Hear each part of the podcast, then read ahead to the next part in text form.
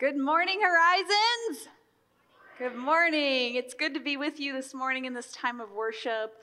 Uh, the Spirit definitely is in the room. We are continuing on today in our sermon series, Anxious for Nothing. And today we're talking about fear. Now, uh, when I was preparing for this message, it reminded me of that game I used to play when I was little. Maybe you used to play it as well, where you'd have a, a flower and you'd pick off a petal and you'd say, uh, He loves me. And then you'd pick off another petal and He loves me not, right? He loves me, He loves me not, He loves me, He loves me not, so on. Well, as I was talking or preparing for this message today and talking about thinking about fear, it was like, okay, it was kind of the same thing. It's like, okay, God wants us to fear, God wants us to fear not. God wants us to fear, God wants us to fear not. Like, which one is it? So let's start with fear not. Now, this is this is an easy place to start. Um, we should we should not have fear. We sh- as, because of our faith. It's a great reminder when the anxieties of life start to build up, and there are many many scripture passages that could back this up, including uh, Isaiah forty one ten. Fear not, for I am with you. Be not dismayed, for I am your God. I will strengthen you. I will help you. I will uphold you with my righteous right hand. In Timothy, we find, For God gave us a spirit not of fear, but of power and love and self control. Another one from Isaiah 35 4 uh, Say to those who have an anxious heart, Be strong, fear not. Behold, your God will come with vengeance. With recompense of God, he will come and save you. So it seems pretty simple that we should not have fear. And we could easily leave the message at that. But there's this other side to it. Now, some of you may have grown up in a church that used a fear based approach to religion. And maybe there was a lot of sermons with fire and brimstone, maybe pastors yelling that you better believe or you will be faced with eternal damnation. Now, I guess this form of fear based preaching and evangelism works for some, but this fear based approach uh, seems to uh, seems to not last, in my opinion. Uh, the fear needs to either intensify or be reinforced somehow in order to have a lasting effect.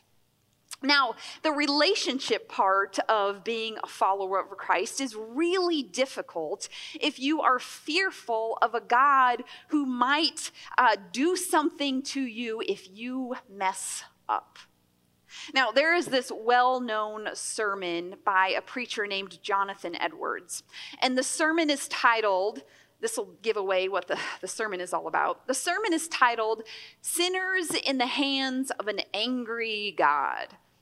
And Jonathan used this imagery of, a, of the sinner as despicable as, as a spider dangling over the fire. And, and God is in control and, and can, can punish at any time. So here's some of these words from, from this sermon.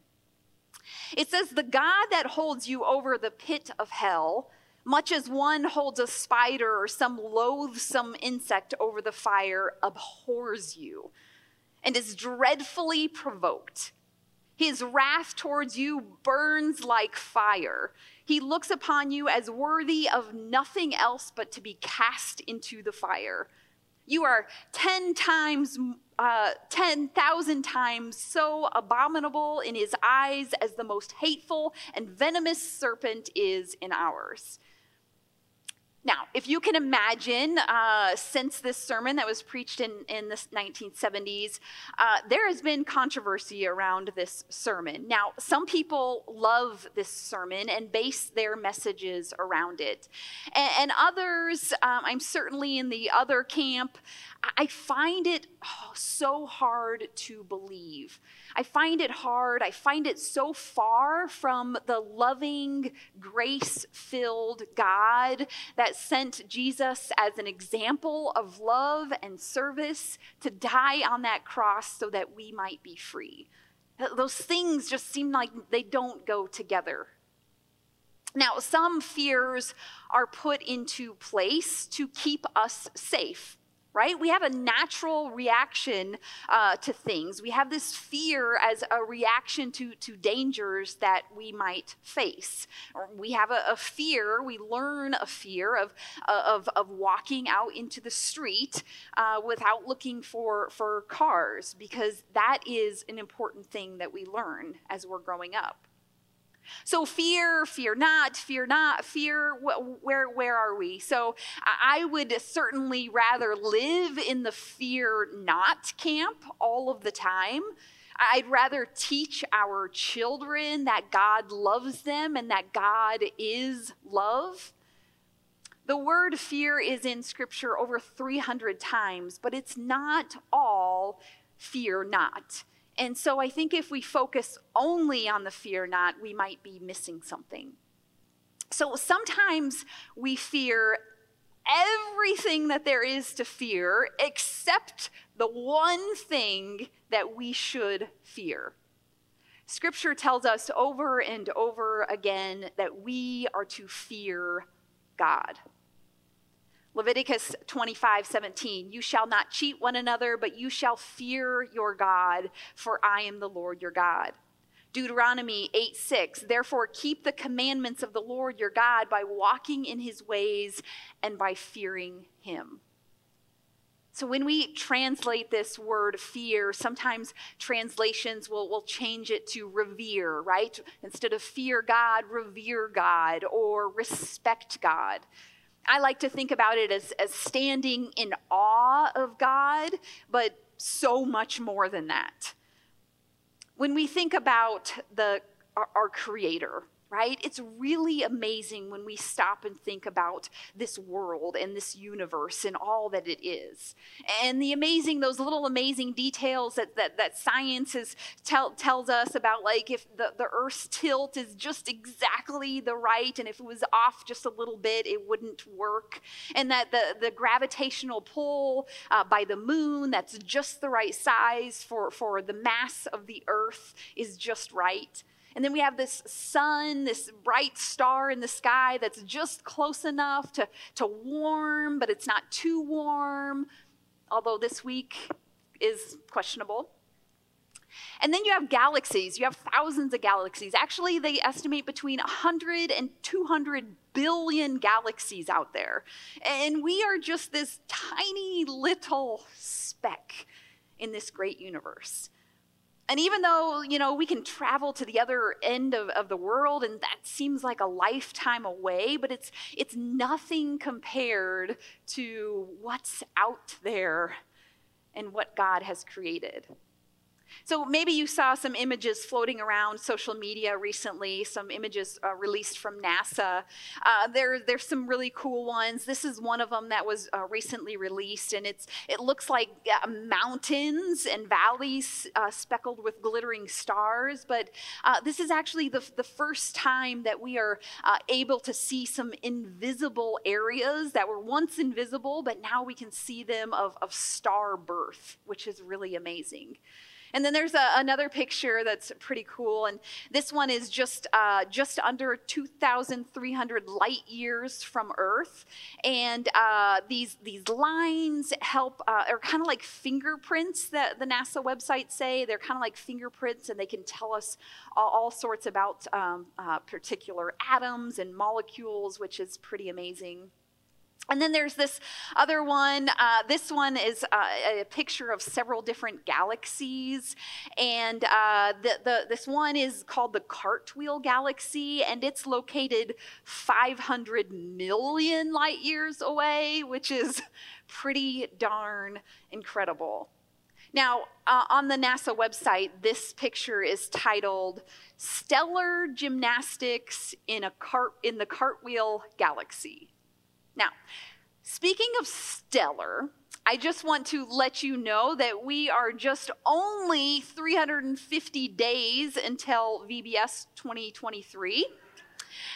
And the theme for VBS 2023 is. Five, four, three, two, one. Command to internal. Engines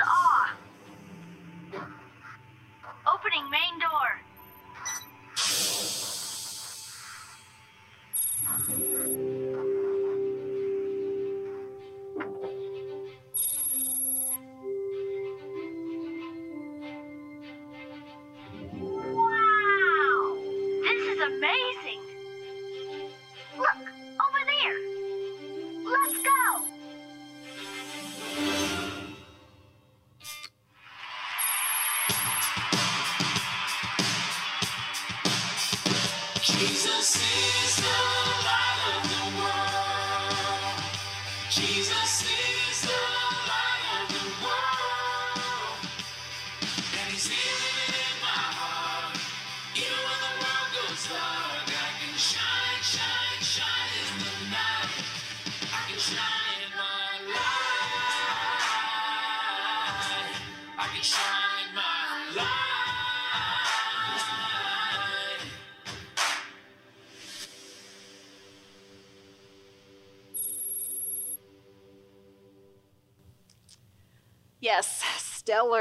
I am so excited to be able to share with the kids the, the wonder that is space and how we were created as stewards of God's great creation.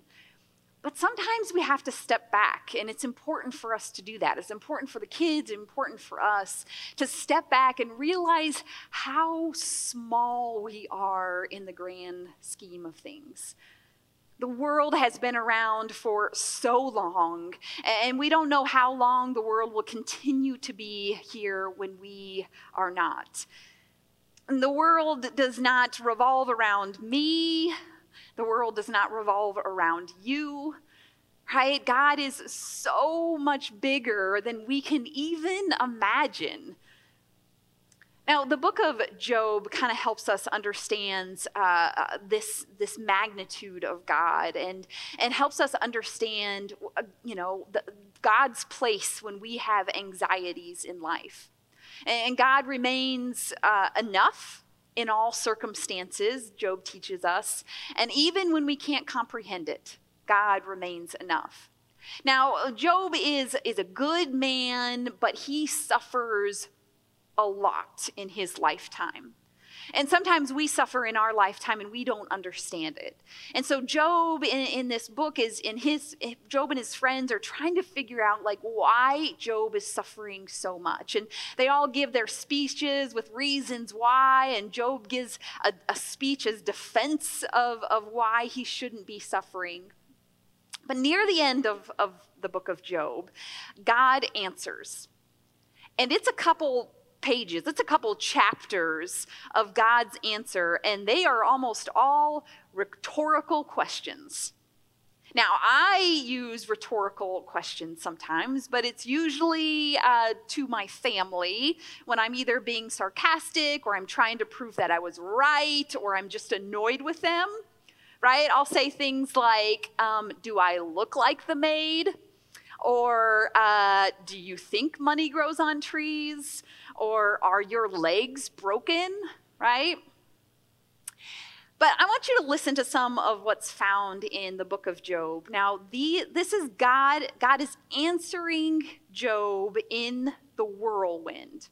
And God says these things Were you there when I laid the foundation of the earth? Tell me if you have understanding. Who determined it? Who determined its measurements? Surely you know. Or who stretched the line upon it? Or what were its bases sunk? Or who laid its cornerstone when the morning stars sang together and all the heavenly beings shouted for joy? Have you entered the springs of the sea or walked in the recesses of the deep? What is the way to the place where the lightning is dispensed, or the place where the east winds are scattered over the earth? And it goes on and on with these rhetorical questions of God is speaking these things to Job in the whirlwind of craziness of Job's life. And what God is trying to do is God is trying to get Job's attention by asking these rhetorical questions. And sometimes I think the, the, the best and easiest way to stand in, in awe of God is to think and fear what He is capable of. And sometimes it means to just simply pay attention. It's those moments when we're standing in, in the mountain range, right? Or we're, we're standing at the edge of the water and the ocean is in the, the distance. And those moments are, are, a little bit easier, right? To feel God's presence in those big moments. But God tries to get our attention everywhere. The, the greatest way to seek God is by simply paying attention and sensing God's presence. Now, in VBS this year, uh, every day they ask the kids these God sightings, like, where have you seen God in the last day? And they answered things like these are just some of the examples uh, when praying and remembering and writing and art and dance. And they saw God in the rain and in the music, and they saw God in a tiny worm and they saw God in, in everyone in the world, in, in wildflowers and birds and sunsets, and they saw God in mermaids. Pretty cool. Now, my to do list is pretty big, right? Every day I have this to do list. I cross things off, I add things, I move things from the day before that I didn't finish, right?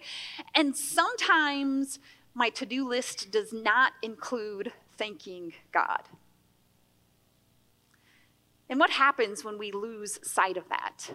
What happens when we lose the sight of God's power and love? Fear of God for the unbeliever means the judgment of God and eternal separation from God. But for the believer, fear is the reverence of God. Hebrews 12, 28, 29 says this Therefore, since we are receiving a kingdom that cannot be shaken, let us show gratitude, by which we may offer to God an acceptable worship with reverence and awe. For indeed, our God is a consuming fire. Now, there is, there is time to, to fear God God is powerful, God is almighty, God is sovereign.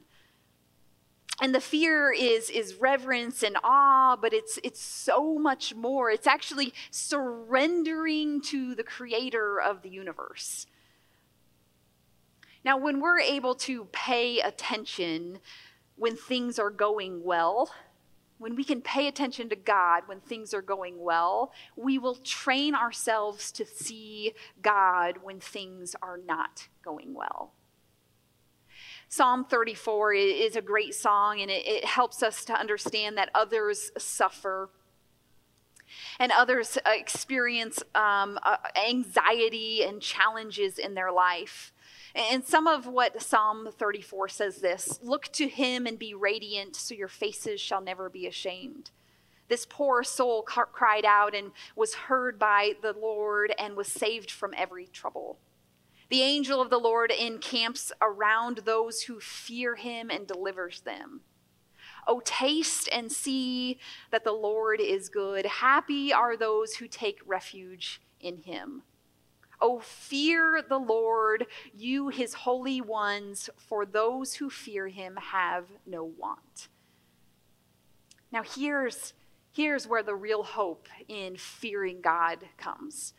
And it's found in, in, in the verse right before the passage that I just read. And it says, I sought the Lord, and he answered me, and he delivered me from all my fears.